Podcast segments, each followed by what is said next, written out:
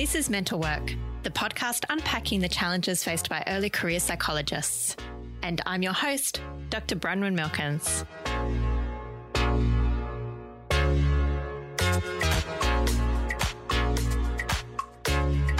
Hey, mental workers, and welcome back to the podcast. Today, I am excited because we are talking about gender roles in the psychology profession. This is going to be an excellent episode, and I have two guests for you today. The first guest is Sahra O'Doherty, who is a psychologist and director of AAPI. Hi, Sahra. Hi, Bron. And our second guest is Averil Cook. She is a clinical psychologist and director of Bowdy Psychology. Hi, Averil. Hi there. Did I say Bowdy right? Bodhi. Ah, oh, damn it. so close, so close. Bowdy oh. Psychology. And they also have a podcast coming up, which is going to contribute to these Australian awesome podcasts about psychology. And it's going to be called Deconstructing Psychology. My understanding so far is that it's going to be Averil and Sahra raging at various things. Exactly. That's basically it. Yes. And I just want to take you through what prompted me to think about this episode. There were three things that I noticed early on in my career coming into this. The first thing is that I just noticed a lot of my managers were men, disproportionately male. And I was like, why is that the case? Why are all the people in leadership positions male? The second thing I noticed was that men seem to be doing all my training. And the people who are making livelihoods out of doing training were disproportionately men as well. And then the final thing that caused me to think about gender roles in the psychology profession was that when you think of psychologists, and you see people talk about famous psychologists, they are also disproportionately male. And I reckon if we ask somebody to name a top 10 list of psychologists you have heard of, 90% of them would be male. And we always hear about male theorists. So in my studies, it was always learning these male theorists and the therapies that they had come up with. Then finally, I know I said three things. This is the fourth thing. But finally, it was International Women's Day two days ago. And we had Statistics recently come out that said it will be 300 years until gender wage equality is reached. And that has worsened. It hasn't gotten better. It used to be 200, 250 years. Now it's 300. And I just thought, this is nuts. We need to talk about this. So who better to talk about this than Averil and Sahra? We will be unpacking gender roles, talking about leadership, and help you with what you can do in your career. Averil and Sahra I really want you to take it away and introduce listeners to some of your own examples that you can speak to in terms of leadership. My leadership experiences have largely been in the health system, but also in the higher education system. So I worked for a number of years in New South Wales Health and um, managed an ICAM service and have been involved in leading various teams within New South Wales Health. Um, and then I also got into leadership in higher education, training future psychologists, future clinical psychologists, writing programs and running running programs for clinical um, and five plus uh, one pathways. And I guess through that have been involved in various projects across uh, the profession. Great. And Sahra? So I have been, um, first of all, managing my own private practice for the last maybe eight or nine years. Um, and so my team has both psychologists. Uh, we've previously had other allied health clinicians, and we've also got a couple of admin. Um, and so I very much play um, a big part of the leadership role there. Um, and then in my past career lives, I've also managed teams in retail and hospitality before I was qualified. And then as a, an early career psychologist, I supported and helped to lead a clinical team in an NGO. So I think that my interest in leadership is really about making sure that we get a diversity in leadership and I've done a lot of training around things like what makes a good leader and doing leadership coaching and executive coaching. Uh, and that's sort of where my passion lies at the moment. Okay, so we have two women here who have bucked the trend. And I say that because I found some statistics that say that, in particular, in the healthcare industry, the disparity between men and women in leadership positions is really huge. So men account for just 22% of all employees, but for 56% of all managers. So I am so curious, Averil and Sahra, to hear about what you have observed in the psychology profession about leadership and what we can take away. Yeah, it, it, has absolutely been my experience. I have um, also had the experience of being in health where the entire leadership team were male and have had to encounter, I guess, the experience of pushing up against that in both the education settings and in the hospital systems, which are both quite conservative structures. They're very hierarchical. They're very um, dominated by a particular structure, which um, definitely favors favors men, and also works off the back of utilizing a casualized female part time workforce. And my experiences tend to be very similar to both of yours. I think that in our industry, there has always been, in my view, um, male dominated positions who are um, at the top of the organizations, with the majority of the workforce being female dominated.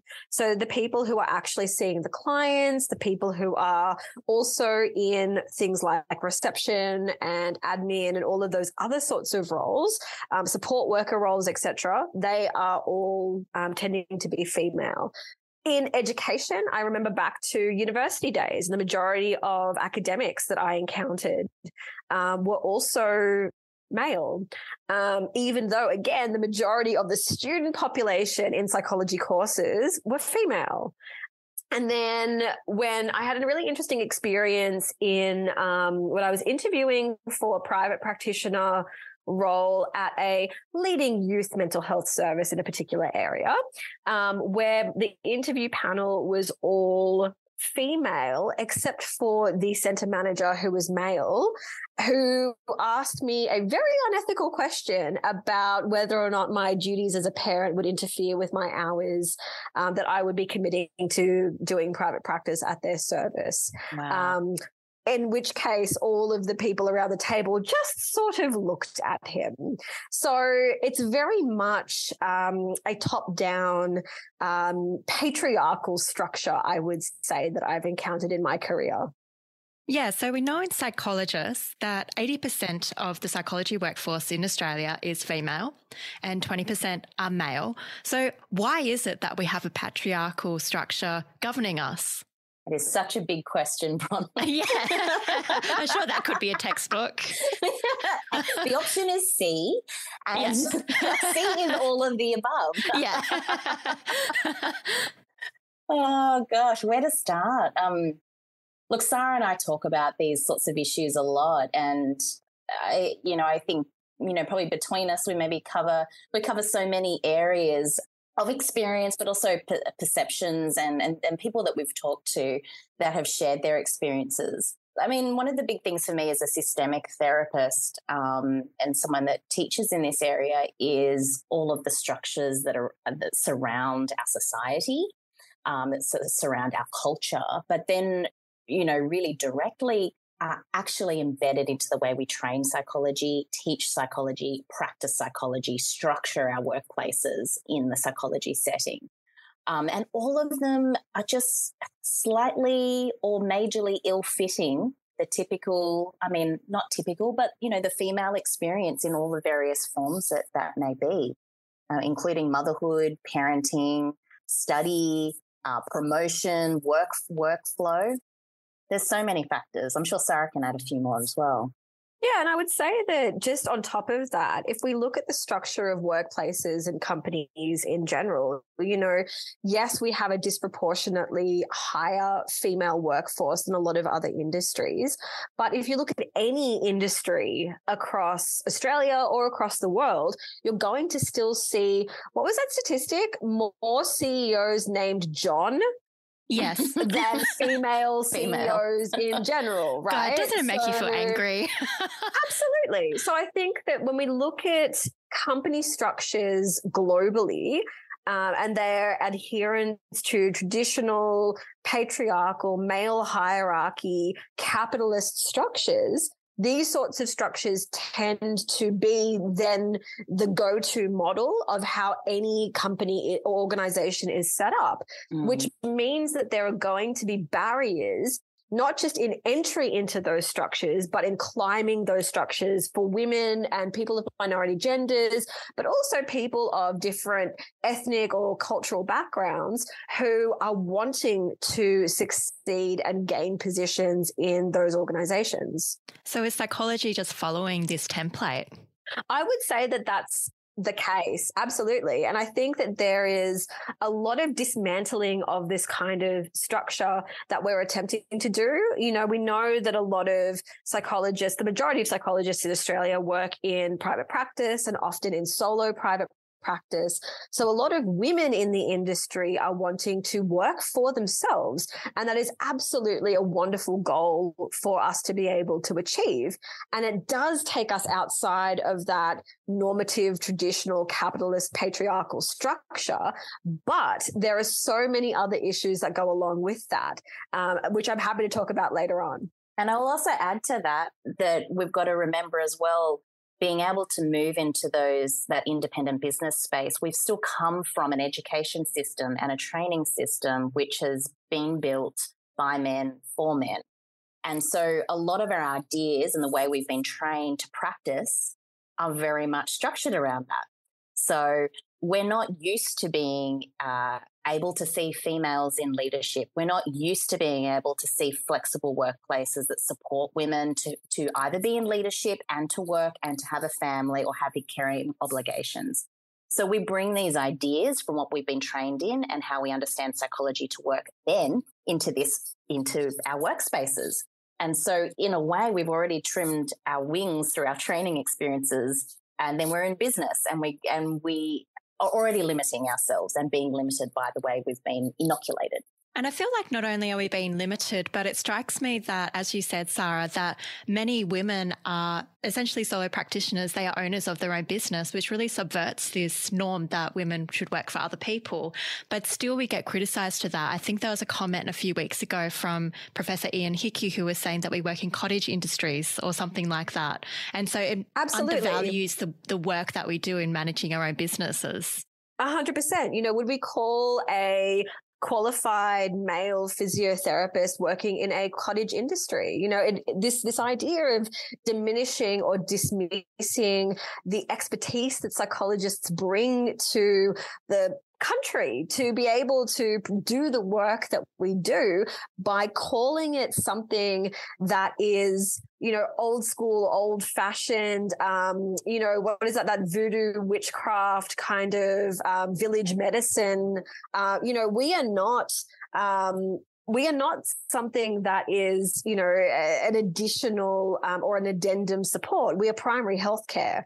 And as soon as we start to see ourselves as an essential service and as primary healthcare, then we can start to step into our expertise and be able to acknowledge that, you know what, what I do bring is valuable. And this is where we need to be looking at the kind of language that is being used to describe that, that, that undermines who we are and what we do. So, do women need to be invited to the table by men, or would you propose another path? Oh. Deliberately so controversial statement. I mean, I mean, let's let's look at the fucking table, right? Like if the table has been owned by men for so long and it's only men that are sitting to the table, I would say that we need to overthrow the goddamn table and we need to be looking at a whole other system in how we would like to not just perform our work as psychologists, but how we see the future of this profession being structured. Can I tell you two memorable experiences I had? Please do. Around this very issue of being invited to the table or demanding to be at the table. One was a comment by a male psychologist when I became the leader of an, of the, uh, an, an ICAM service, who I thought was a friend, said to me, Averil, but you're too young and girly to be a manager. Oh, quote, unquote. Wow. and then another very oh. um, senior psychologist in education um, and academic explaining to me, or maybe mansplaining to me, why there was a male team member who was not following the directions of my leadership and the team. was because I was young and female. And Oh that God, that Lord. could explain why this older gentleman did not wish to take direction from me, did not wish to be part of the team as the rest of the team were being. And so in those experiences, I was able to see sort of the double layer of this, which is not only having having the experience of being uh, challenged and questioned, perhaps because I was a young female by my by my team member, but also then having that justified by a very experienced older senior management as to why this was understandable and why this was a legitimate issue that I might be facing, rather than giving support or throwing support behind me. So if they're the people at the table, we have real issues with being invited. Um, I I tend to agree with Sahra in that I think we should there should be no waiting. There should be no seeking of permission. That is part of the problem is that we've been conditioned to wait and seek for permission uh, before we step into it. But also to take the opportunities when there are um, when we do have allies, when we do have I've had amazing male mentors who have given me opportunities and said, I will step into this space and taking them. Having that fear, having, you know, all of those doubts or those questionings, or even not, and just freaking doing it.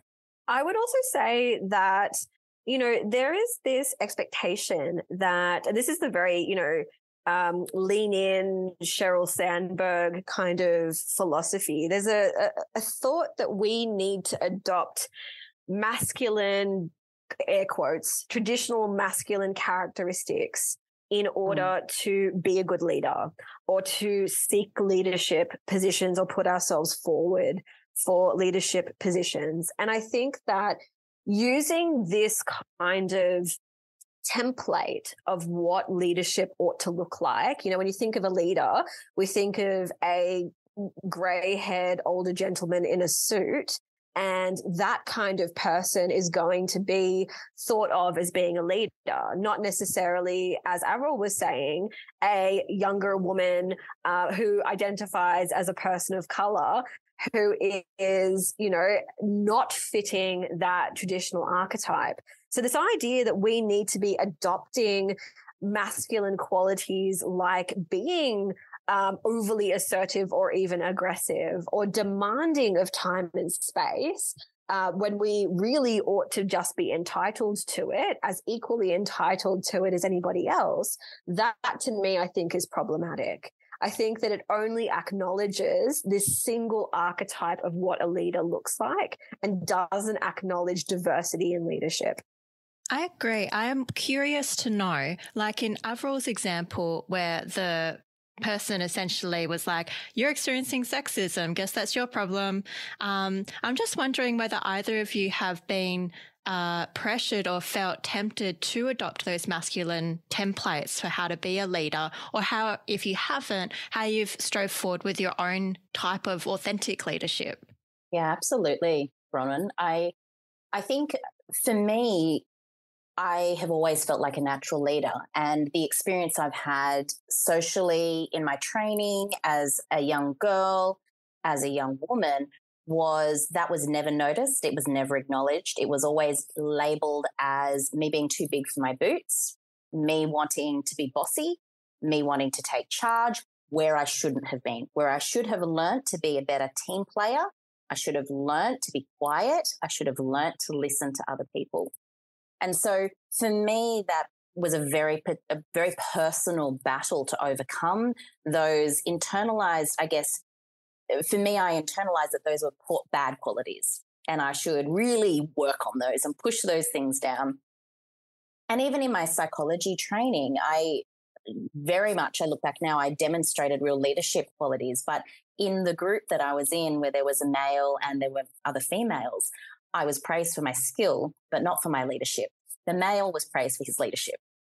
And so those things really grated on me until I came to realize that I was a leader and that I needed to embrace that. And that was good and that was okay. Mm-hmm. But then I was met with real challenges around what does that look like? Because the examples of leadership that I saw were predominantly male and predominantly very hierarchical.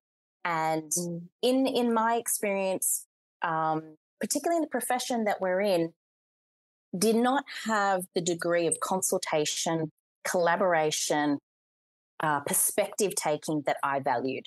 I really value that. And I think that that is a very, um, it's a common style of female leaders in comparison to male leaders that that takes place. They've done research on this with, um, you know, leaders in, in various countries and how they've handled the pandemic. And those leadership qualities are difficult to see examples of when you don't have many female leaders around you. And I think there is the temptation then to model oneself on the male leaders that you see around you. And for me, in my early leadership experiences, I, I tried on some of those uh, strategies. I tried those uh, uh, things that I saw modeled. And for me, either had bad experiences or it didn't fit internally with the way that I wanted to work. And so for me, it's still an ongoing process. It's, it's been about figuring out what is me, what is leadership that is outside of a, you know, typical masculine top down kind of leadership? And how do I use my therapeutic skills and my understanding around how systems work and how how how organizations operate to actually influence outcome rather than dictate or rather than being a, in a one down position. And I think that's where I've kind of landed a little um, in my personal leadership style. When I'm thinking about leadership and leadership characteristics that I've either taken on or that have been either, as Averil was saying, um, positively recognized or negatively recognized. A lot of the male characteristics and qualities that I might have demonstrated, um, similar to your experiences, Averil, you know, I've been called loud and bossy and um, bolshy. I think bolshy, feisty, all of these are, are words that are, um, you know, applied very um, sexistly to women only.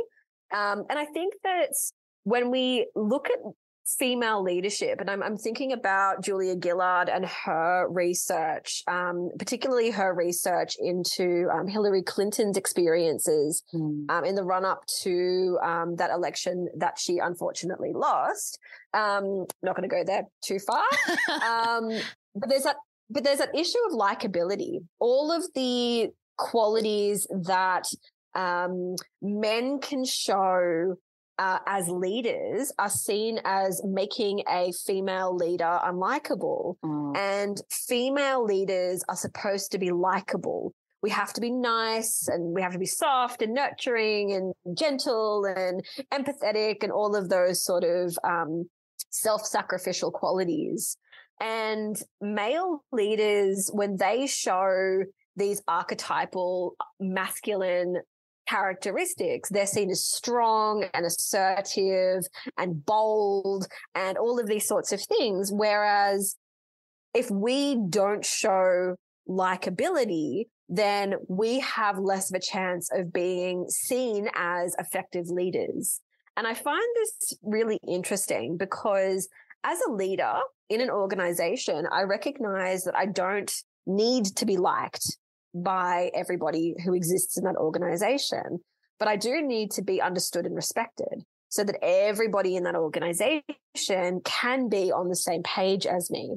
And I think this is a really interesting line to tread because I think that a lot of the time we do want to be liked. Um, as humans, of course, we do want to be liked and we do want to fit in and all the rest of it. But as a leader, we also have to be making difficult decisions and having difficult conversations and, and, making the calls not everybody is necessarily going to be in agreement with.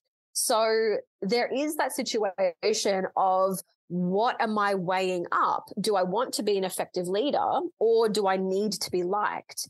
And how does that impact on how people see me as a leader? Yeah, just to follow on from that, I think that there are two things in that, which is to be liked and to be respected. And I think that um, certainly what I see in in male leadership is that that respect can exist regardless of whether or not they're liked. But for women, those two things are inextricably linked. And I, I do question whether there is inherent respect there because you can dislike someone and dislike their actions, but respect them.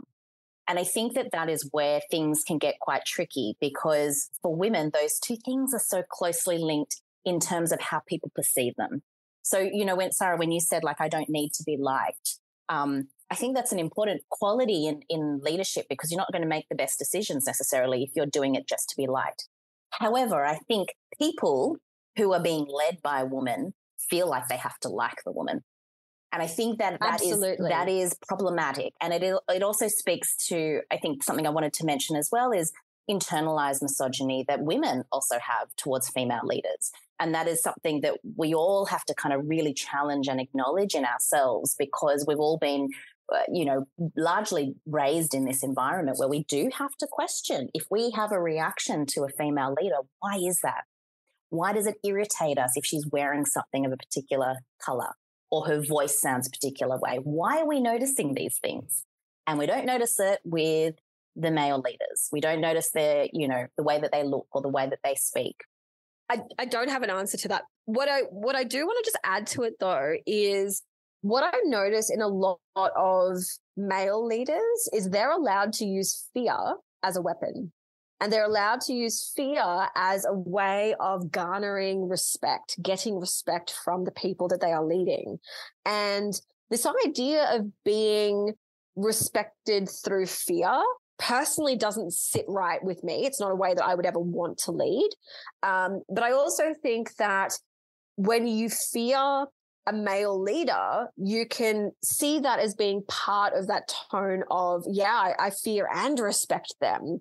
But if you fear a woman, we often have, again, that internalized misogyny of, I see this person as a threat. I see this person as coming to that table and potentially not just sitting at that table, but upending that table. And so if there is a threat, then this is a broader threat to established patriarchal or capitalistic or whatever systems that a lot of people would see as being unpalatable in a very kind of, you know, um, mild sense, but actually really detrimental. People would see it as a massive challenge, and overthrowing of the system. And people don't want to stand for that. People feel unsettled by that, Sahra. I think that that, and they may not necessarily be able to name what that is. So they just, no. they will put it on to the particular individual. They'll say, I don't like their leadership style, or they're a bit too aggressive, or they're not warm or nurturing enough, or, or any of these reasons, rather than I'm actually deeply uncomfortable that this structure that I have been raised in, that I know how to operate within, that I know how to get the breadcrumbs of in this system is now going to be destabilized. How do I function in this destabilized environment? I think that is a fear that underpins a lot of these uh, discomforts. Agreed. Mm. One thing that's really interesting to me off the back of that discussion is I'm trying to bring it back to psychology. And I just want your opinions on something that I've observed, which is that in terms of um, people making careers out of training or their various businesses, I've seen lots of men in psychology make successful businesses out of training and they tour the country and they, they write books and they release them. Now, I've seen uh, one or two examples come to my mind of very successful women in psychology who have started big businesses, who have been quite independent, who have been quite entrepreneurial. And I've heard significant criticism of those women. And I'm just wondering, but I haven't heard of the men. And, mm. I, and mm. I'm wondering, do you think that there's internalized misogynism in psychology? Absolutely. Absolutely. but, but not just not just that. I think that, you know, we, we traditionally think of knowledge as being held and knowledge keepers as being male. We think of knowledge as mm. being held by men and we think of the wise, wizened old man as being mm. the keeper of the knowledge. And I think that being able to say, who is the expert here? You know, you mentioned um, Professor Hickie earlier, who is not a psychologist, he's a psychiatrist and very much also a politician in, you know, not the traditional sense, but, you know, in all of the, uh, um, in practical you know, sense. handshake deals that might happen. Absolutely. And he tends to be the spokesperson for mental health. Mm. He doesn't work day to day with clients. He doesn't work day to day in mental health services, but there is definitely a lot of policy stuff and background stuff that he ends up doing, right? And so we think about this person as an expert. This person is touted as an expert across various media and in politics and all the rest of it. And I think that we need to be taking this idea of who do we see as being experts and knowledge holders, and we need to be extending that to people who do not fit that archetypal norm. Can can I give you a visual? This visual actually happened, and it is a great example of what we're talking about here. Is I I've spent a very long time working in eating disorders, which is a great example of all the concepts we're we're discussing today, which is eating disorders predominantly affects women the workforce that treats that uh, disorder is predominantly women. However, the researchers, the leaders of teams, the trainers are predominantly men.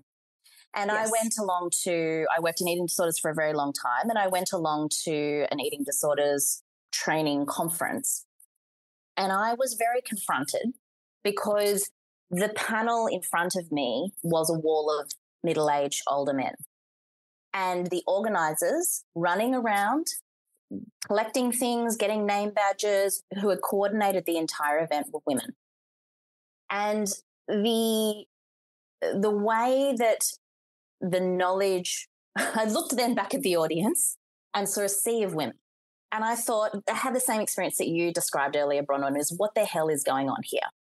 And what is being missed if these are the people who are seen to be the leaders of and and the creators of understanding and knowledge around eating disorders. And what you then get is this massive gap, this complete this this this uh, distance between what is actually happening on the ground and uh, experiences of the disorder and what we're being told about the disorder. This is so not an isolated case, mm. right? Mm. I got an invitation uh, Tuesday um, to my local um, MHPN, so Mel- Mental Health Professionals Network um, event. The topic was supporting women's recovery from complex trauma. Um, the main person's name is Philip. Yeah. I mean, yeah, yeah, this is just, and I'm, I haven't responded yet. I'm going to respond.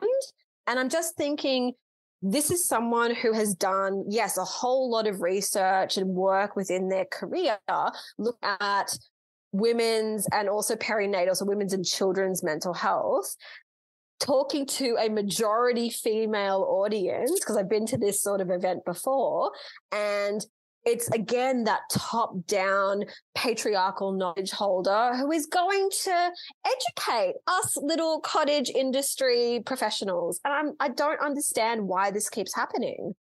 To get back to Bronwyn's question, though, I think some of the reasons around that is because research and training has typically not valued uh, lived experience. This is a new buzzword. It's a new sort of movement in mental health but there, I think there are still very strongly held beliefs in therapists, clinicians, psychologists, uh, psychiatrists, people in mental health profession in that end that actually dismiss and look down upon lived experience.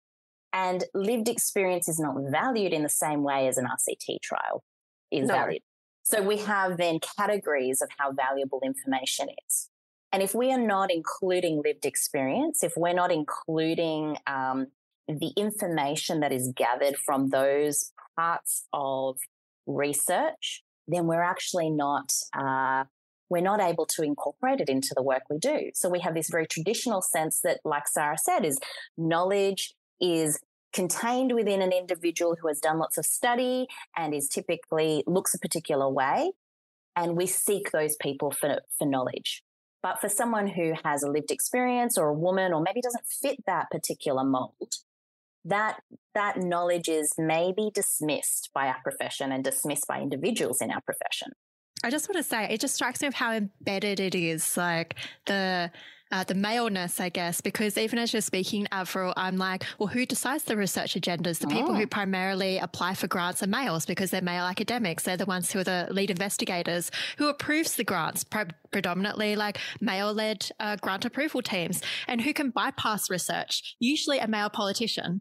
Um, so it's just so embedded, and we can undervalue that lived experience, and it just keeps women out. Exactly. And, you know, in that process, in terms of research as well, there is such a very small proportion of females and particularly young females that ever get opportunities for grants, ever get opportunities for that kind of money to be able to do the, the research that is actually important because it provides a different way of thinking, a different perspective, and different stories and information as a result. So if we're not getting the money, we're not getting the opportunity for the jobs, we're not getting the research published, then therefore that information never, quote unquote, I mean, using my fingers, never exists. Right? We can then say, well, all the research, all of the RCTs, all of the people with the big grants, um, have told us this particular information, but it's kind of rigged from the start. But but then like think about who the research is being conducted on, mm. right? It's mm. going to be female undergraduate students who are studying psychology, who are the participants in this skewed research. And so all of the research is done on a female majority population where the people who are conducting the research again are male. So it becomes deeper and deeper into those systems of who is controlling everything and who is calling the shots on this topic. Well, actually, add another perspective there because there's a lot of work um, being done on uh, sexism, sexism in research, but particularly medical research, and it does extend to psychological research outside of the university setting. So, whilst university settings are majority female undergrad, you know, participants in eh, studies external to that, there are many um, many research studies that have only ever included men in medical and psychological hmm. research, mm. and so as a result, we're not actually getting any female perspective on this so-called disorder which is meant to encompass men and women and you know people who identify in this way it, they're excluded. And so these models don't even fit some of our populations. They don't fit the experiences at all I often talk about that with my clients experiencing endometriosis and I empathize oh. with them and I say like, isn't it hideous how far behind we are in endometriosis treatment purely because it's a female issue and it just hasn't received the amount of funding and attention it absolutely should have. So yeah, it just makes absolutely. me so sad and angry. Yes, absolutely. Yep. And as a result of this, we do have women dying and we do have marginalized populations not receiving treatment and women mm. um, experiencing a great deal of pain as a result of misdiagnosis. And I think, you know, if we, we bring this back to psychology, you know, an International Women's um, Day this week, something that I brought up on my, on my um, Instagram account and page is like, actually, we are part of the problem if we are pathologizing mm-hmm. women and diagnosing women when we have excluded the context. And the context is the environment that we live in, the culture that we live in, the expectations placed on women, the pressures and the world that is built uh, for men. And then we say, well, now you have a diagnosable condition. You're hysterical. You're unstable. You're not able to cope with life. You are ill. And I think that that is something really important for us as a profession to think about is what have we missed when the majority of diagnoses affect women. Majority of mental health difficulties affect women. Why is that? What are we mm. actually doing here? So as we, I do want to come back later to like, how can we escape this? Because I'm feeling a little bit hopeless and helpless now, having talked about all of this. And I'm like, crap, how do we get out of it then? It's not as simple as lean in. Um, so there must be other things. But I just want to speak to um, a few topics before we get there. Um, Sahra, off air, we were talking about this idea of the myth of flexibility. And I just wondered if you could speak to that in terms of gender roles in the profession and how that might affect psychologists. For sure. So we think about this whole idea of the work day and that really kind of corporate structured nine to five ideal of a work day. And that whole idea of, you know, the, the 38 hour work week and the eight hour work day, while it might, you know, seem good in theory, it's very much built on this traditionally masculine way of working that had all of those structures incorporated for the male, let's call him a breadwinner, to be able to be working those hours and to then be providing for his family. Um, Annabel Crabb, in, in her book, The Wife Drought, talks a lot about you know the if the man was able to complete his job in that 8 hour a day 38 hours a week job he would have dinner waiting on the table because the woman the female partner the wife would be able to complete that and do that for him and her and their children. There would be you know all of the domestic duties completed and the carer and parenting duties completed. And we living in today with you know cost of living crisis and all the rest of it and i live in sydney and unless you have two very very high income people living in a household you basically can't buy a house here. It is incredibly difficult to not have two people working so what happens when you do need to complete all of the household and parenting responsibilities, but we're working and we're working within this carer environment. We're working in a healthcare profession and we're still needing to drop off the kids and pick up the kids and do after school sports classes and before school music classes and all the rest of it. Right. So at some point, and I've had multiple discussions with females, female psychologists in particular, in regards to this topic, women still have to do the majority of school pickups and drop offs and carting the kids around and doctor's appointments and specialist appointments and all of the other things that might be to do with child caring responsibilities and domestic stuff, right? So as a working psychologist, we often are doing things like, yes, going into our own solo private practice or working in a private practice setting, as the majority of psychologists do in Australia. But we're requesting shorter hours. You know, can I work 10 till 2 and still be able to do drop off and pick up?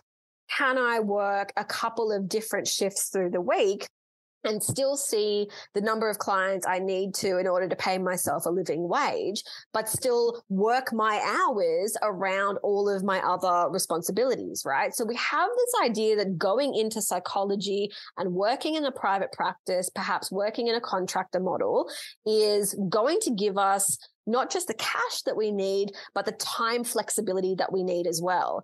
And when does this happen, right? We are still subjugating ourselves. We are still putting our needs last. We are still prioritizing the needs of everybody else, our kids, our partners, our whoever. We're prioritizing all of their needs and deprioritizing our own. We've studied a bloody long time and worked a really heck of a long time to work up to where we are now. And we are still having to deprioritize our careers in order to make sure that our partners can work a nine to five. I'm sorry, that's just not how it's meant to work. So, this idea of flexibility that we are sold in working in private practice doesn't actually get us to where we want to be if we are aspiring to be leaders.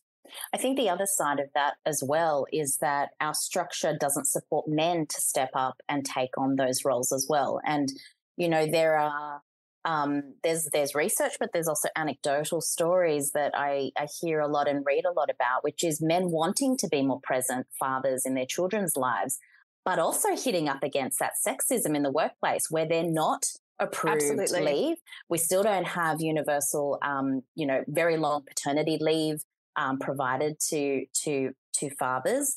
There is uh, pressure for the man, despite being um, a parent, to be in the office and working the same kind of hours. And then we get this kind of un- unequal pressure and this unequal situation where it's slightly easier for the woman to ask for it. It's kind of expected for the woman to ask for it. It's kind of expected that their career will take a back seat and it's not expected um, for the man. And so then you get this skewing, despite what individuals and families decide, these pressures from the outside. And that then just leans into more of this uh, disparity. I'll give you an example as well as when I was working full time and I was not technically the full time carer of my children in, in the traditional sense, is I still got every bloody medical phone call for bookings, for payment, for picking up of the kids. If someone was running late, I got every single contact around that. And that was despite you were the default parent. I was the default parent. And that was despite being very clear about who the primary parent was meant to be. So look, there are so many of these factors that lead us down this path and make it make it difficult for both parties in the equation to do things differently. This is where, you know, we are very much hitting up against the systems here. And it is far more socially acceptable, as you said, for a woman to be asking for leave and to be doing that flexible hour situation. But it also depends on the kind of job. I think that you know, we tend to want to pride ourselves in a healthcare profession to be able to give that kind of empathetic flexibility. And I think that there are traditionally masculine uh, professions uh, that are no longer traditionally masculine, by the way, things like finance and business and all of those sorts of professions, where they are less willing to give that sort of empathetic flexibility. So I think that we need to have men, women, and all people, doesn't matter what your gender is, to be pushing for this more so that we can upset and change the structures within those systems. I think also part of that as well is this value that women have placed on them in being carers, providers, nurturers, because you know, I definitely had an incredibly supportive um, workplace in terms of the structures that were provided to me in New South Wales Health. But the implicit biases that I received very clearly told me that when I didn't take 12 months off to look after my baby at home that, that something was the matter, that I someone was unwell or that I needed to come back financially. And that when dad was looking after the children, that he was working from home. And these subtle messages that we get from society around like, well, something must be wrong if you are working and something must be wrong or wrong with you if you are wanting to be in the workplace or wanting to have um, a leadership role when you have young children, those things can feel incredibly bad, really, really bad um, for your self esteem, for your um, ideology as being a good mother or a good parent. And I think largely in this profession, we do value being carers and being caring. And so that can really push up against those inherent values that we as clinicians may have about ourselves, particularly for women who are wanting to stay in the workforce, who are wanting to move up in leadership, is you're butting against what women are meant to encapsulate to be a successful woman. And, and just on that as well, it doesn't matter what a woman does. It doesn't matter what we choose. We're going to get pushback and we're going to get criticized for it. If we want to be a stay at home mum, we're going to get criticism. If we want to go back to work after six weeks, like I did with my second kid, then we're going to also get criticism. We can never win. We are within a system and society that is always going to tell us, oh, there must be something wrong. There must be something going on here. All of the choices that you're making are not right. So it's a myth that if we're just a good woman, if we just be submissive and we just be quiet and we be as small as possible and we do what society says we should do, we're going to avoid criticism. But what you're saying, Sahra, is no, don't rely on that. You're never going to avoid the criticism, no matter how much of a good woman you try to be what I'm saying, Bronwyn, is haters gonna hate, and baker's gonna faint, and haters gonna hate, and also internalized misogyny is, I think, the biggest enemy of all women because we are always going to be critical and judgmental of every single woman around us. And we are always going to engage in social comparison instead of acceptance of difference. And if we're able to accept difference, not better, not worse, not critical, not judgmental, but just different, then we're going to be I think moving forward, if we were able to do that, men are allowed to be different. Men are allowed to make different choices to each other. Women, difference is not okay. Mm. So I want to turn to now what listeners can do to navigate this topic. I feel like we have gone through there's there's so many like problems. There's so many. Uh, it makes me so angry and upset. Um, I'm curious to hear about three things that I think we've raised here. The first is what do we do if we notice negative attitudes towards other women? We see a successful woman launching a training program and we're like, mm, should she really be doing that? Maybe she's not as good as she thinks she is. What do we do? I think we have to question ourselves. Where is that coming from? I'm curious yeah. about why I had that thought.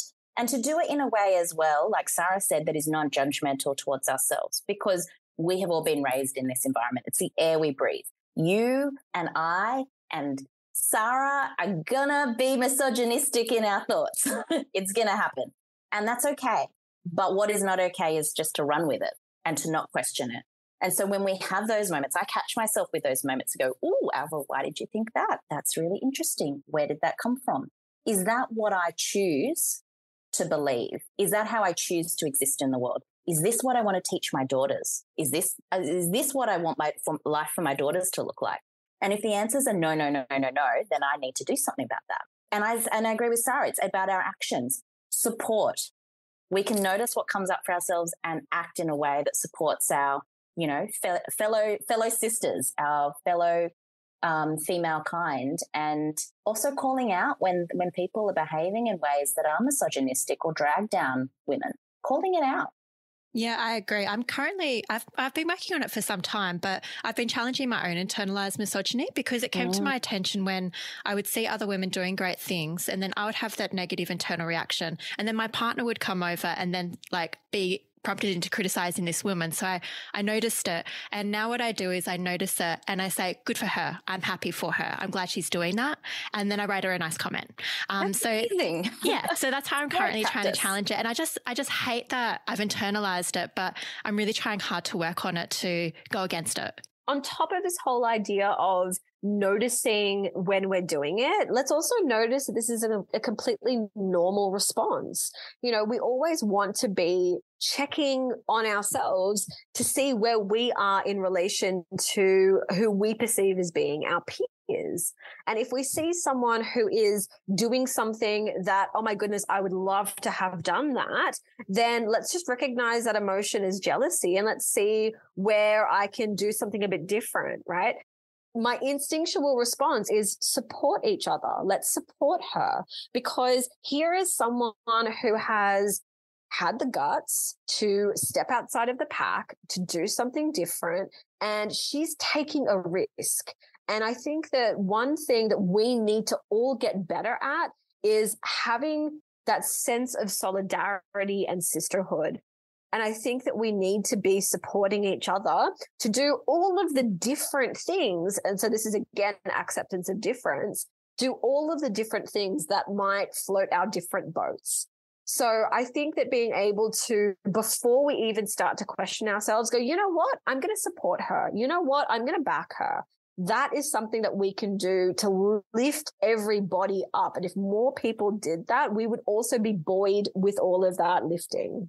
I think the other thing that I would add that I was searching for for a long time in my life and wish I, you know, had found more easily is find a mentor, find a female mentor and find supervision where you, either in supervision and your mentoring, are looking at how sexism, internalized misogyny, um, our our own limiting thoughts and beliefs about ourselves are affecting the work that we do and the, the way that we exist in the world. Because I think it doesn't play much of a much of a role in typical supervision, but there is definitely a role for that in us looking at the way we treat our clients, diagnose our clients, conduct our own cultural awareness and gender awareness and all of the societal rules around that. If you cannot have those discussions with your supervisor, you need to find a supervisor that can.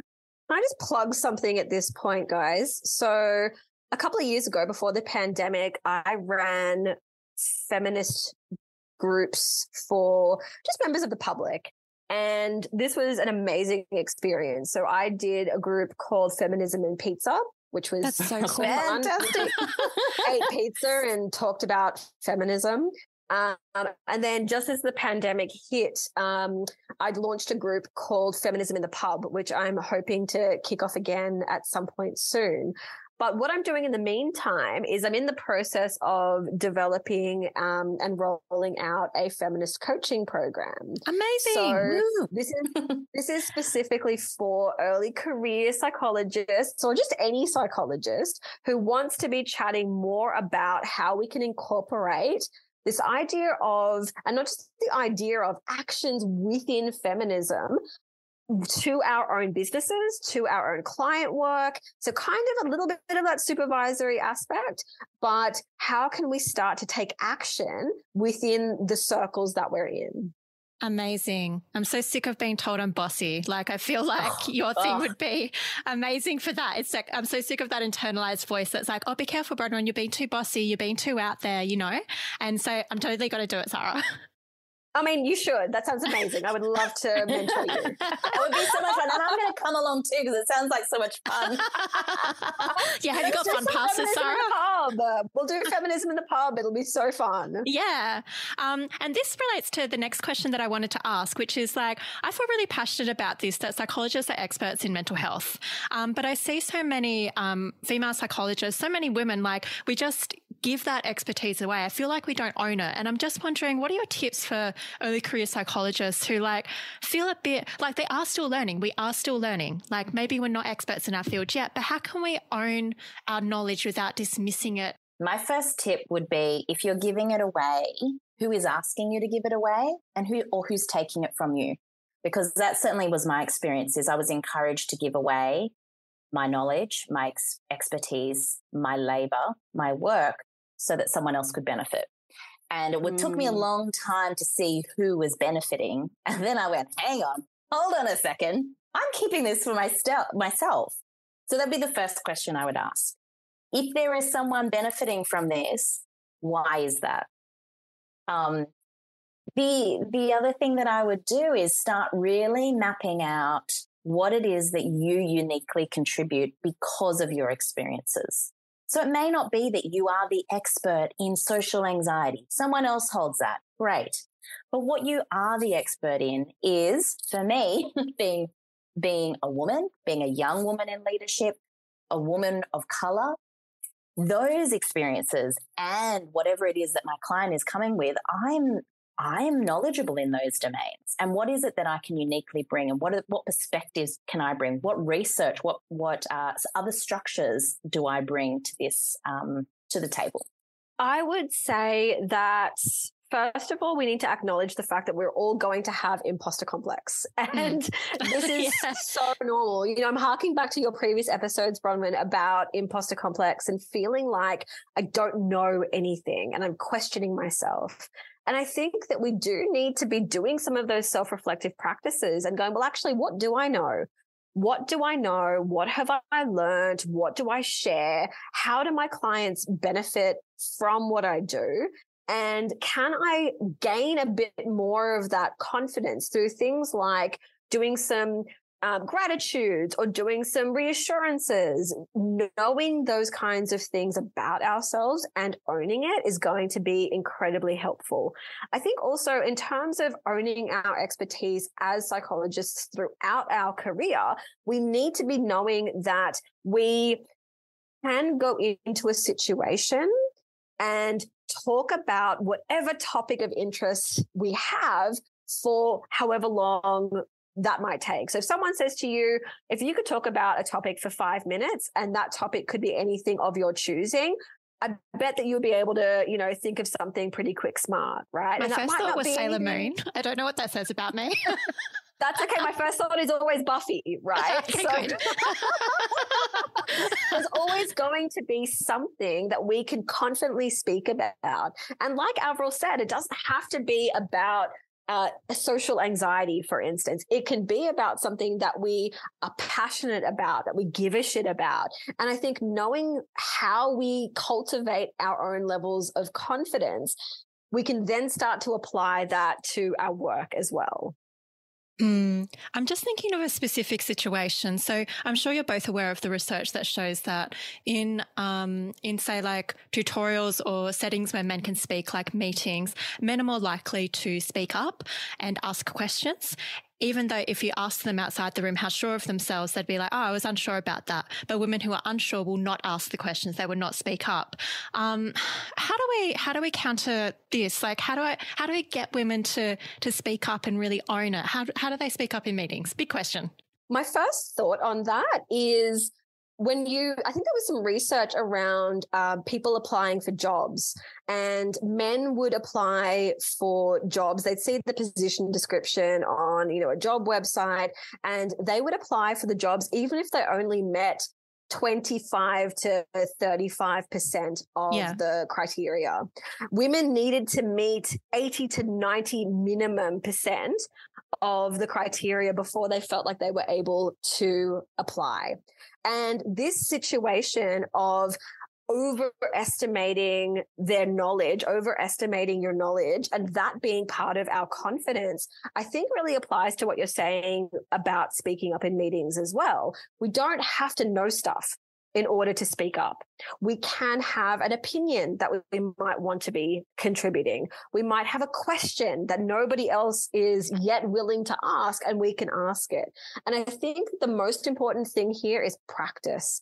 Even if you feel like you've got nothing to say and nothing to contribute to a situation, put your hand up and ask a question anyway. There is never a dumb question. I bet you any money someone else was thinking about that question or going, yeah, that was a really great question when you spoke up. So being able to practice it, that's what's going to get us across the line. For me, the thing that I've noticed in training psychologists and in being a woman and seeing females in the profession is this idea of taking up space.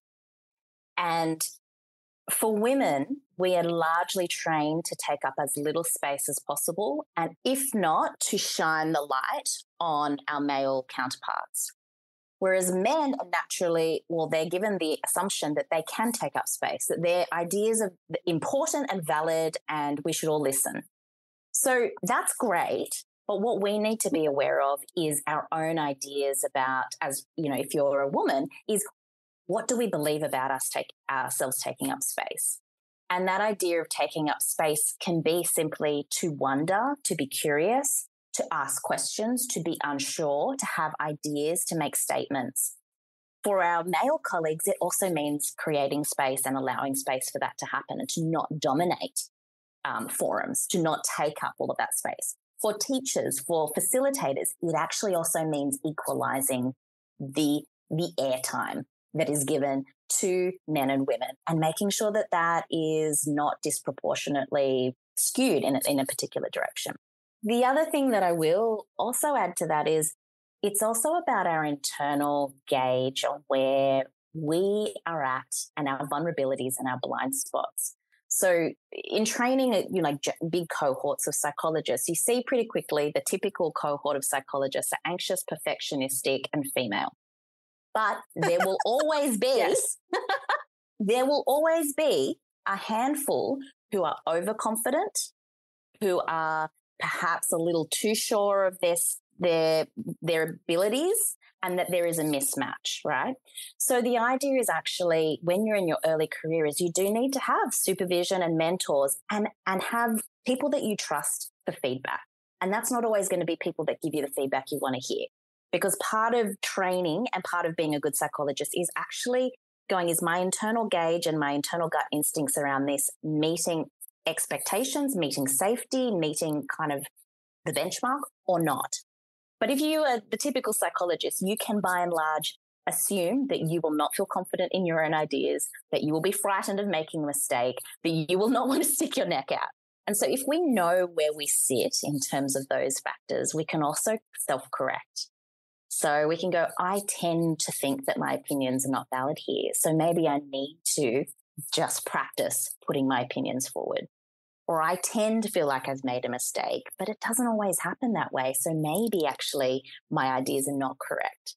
So there's a lot of personal work that we can do, but also with the assistance of a mentor and training and really that self reflection, but in collaboration with somebody who can give us that accurate feedback. Right. That's right. Because sometimes we do uh, are overconfident and we do. Yeah, sometimes we are. Yeah, yes. absolutely. I had a brilliant supervisor and mentor when I was a provisional um, and then transitioning into um, gaining my full registration.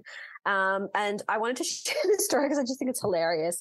Um, I was working in a very small niche clinical team in an NGO, and um, a really new um, male colleague who hadn't been there for very long. Um, and within six months of being there, had approached um, our um, mutual manager, so my mentor at the time, uh, for a promotion. And my mentor, our manager, called me aside uh, within hours, I think, of him approaching her and said, Sahra, this guy has just asked for a promotion. You've been here for, you know, I think it was at, at that point 18 months or, or, two years or something like that. Um, I need you to um, put in a formal application for uh, a promotion. And it hadn't even occurred to me that this was something that I could do, that this was something that I perhaps was entitled to. And within six months, this uh, new and uh, very plucky and confident uh, young man um, decided to um, basically get the ball rolling for both of us. So, in that respect, I thank him for that. And I also am now a lot more aware of the differences and discrepancies in who and in what circumstances uh, people are more likely to ask for something that they are actually entitled to or deserve. So I'm very, very encouraging of colleagues and co-workers and people who I mentor to go and actually ask for and have really difficult and uncomfortable conversations with management to be able to progress in their careers in the way that they want to be progressing. It leads me to another you know, another idea that we had been discussing just prior to hitting record was the idea that the way we are trained as psychologists and clinicians is actually perhaps counterproductive to us being leaders and to us mm. actually advocating for ourselves in the workplace. Because if you think about the values that we imbue, it's it's like we do no harm, which can mean we don't upset people or we don't cause people to be distressed unnecessarily. We don't distress them. We also have to really manage our ego so that we're not the most dominant person in the room that we actually have to bring ourselves back and bring out others and their issues. We have to prioritize others' concerns and deprioritize our own. We are caring. We are, you know, all of these things which are valued and, and looked for in the profession. But when that comes to the workplace, if we do those things and I think women really do these things in the workplace. We take these ideas and these values and we apply it to the, the setting where we don't ask for promotion because we don't want to upset anyone or stress anyone out. And we're thinking about where they're coming from and all the things on their plate. We feel undeserving because we've subjugated our own needs for others. We also don't want to disrupt anyone, just to upset the, the apple cart. We don't want to have discomfort or other people feeling uncomfortable. And we want to be caring. So all of these things mean that we don't ask, we don't push. We also don't want to necessarily take ownership for our own ideas and our own um, leadership qualities because that might destabilize things as well. And so I almost think that we need to take uh, it upon ourselves to train ourselves in advocating in the workplace and in also just determining what it is to be a leader and that that might be very a very different set of skills and values to being a really good clinician yeah. No, thank you so much for articulating that difference, Averil. I really appreciate that. Averil and Sahra, I reckon we're going to start wrapping it up, but I reckon we could talk about this forever. um, it's such an interesting topic, and I think we've just uh, hit on the tip of the iceberg. It has been so interesting to hear your own experiences as two leaders in our profession, and thank you so much for bringing your expertise. I did want to ask you if there's any final takeaways or tips that you wanted to leave with our early career listeners. I think that my top tip would be acknowledge the fear and acknowledge the imposter complex and still feel like I have the right to put myself forward and give my opinion and ask that difficult question and have that difficult conversation, I can still do this because my contribution is as valuable as anyone else's. And I think that when we start to see ourselves as, as deserving or as entitled to sharing space and occupying space as everybody else, that is what I want the listeners to take away. My top tip would be to put whether you are identify as a man or a woman is to put this in the forefront of your mind in terms of your therapy practice and also your interaction as a professional in the workforce because it is something that affects us all. It's something that affects the profession. And the way that you can do this is by formulating for yourself and also for your clients in a way that acknowledges gender power imbalances and how that plays out in the workforce, how that plays out in mental health, how it plays out in our culture. Because once you start becoming aware of how this plays out, you will see it everywhere. Until then, you won't see it at all. And if we can formulate that, we have responses internally where we say, I shouldn't do that. I shouldn't, I shouldn't ask that question or I'm a bad person for doing X, Y, and Z. Instead of just going with that initial feeling, we're actually formulating, is that because of other factors here? Is that, is that, they are they my own internal stories or is there something societal happening here? Is there a cultural pressure in my workplace? And once we do that, we can step outside of our own fear more easily because we go, hey, it's not just about me. All right, I have one more thing, one more thing. Yeah, go for it. Support women leaders. Mm. So I think that so the, the 2023 theme of International Women's Day was embrace equity. So we need to be making really conscious choices to support the sisterhood, support women leadership. If you see training or want to access training in a particular area in psychology for your therapeutic practice, for yourself, for whatever it might be, choose a female trainer. Mm. If you mm. want to be choosing a mentor, choose a female or non-binary mentor. If you want to choose a place to work, look for somewhere that has a female or non-binary or diverse Diversity. leadership team. Mm. Yes. Look for diversity in their leadership team because that's where we're going to then have more of an alignment between the values of the organization and how that organization actually works in practice. If you don't have a match between the representation, because representation matters in that leadership team, it's not going to filter down through the rest of the organization. Absolutely. Okay. There's so much more to say, brother. I know there is. I know there is.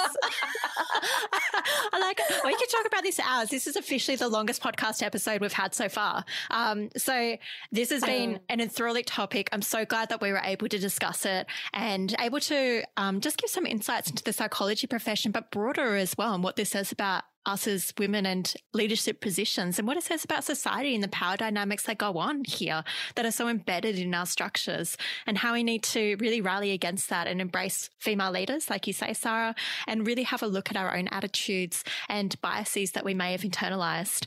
Um, thank you so much again, Averil and Sahra, for coming on. I really appreciate your expertise.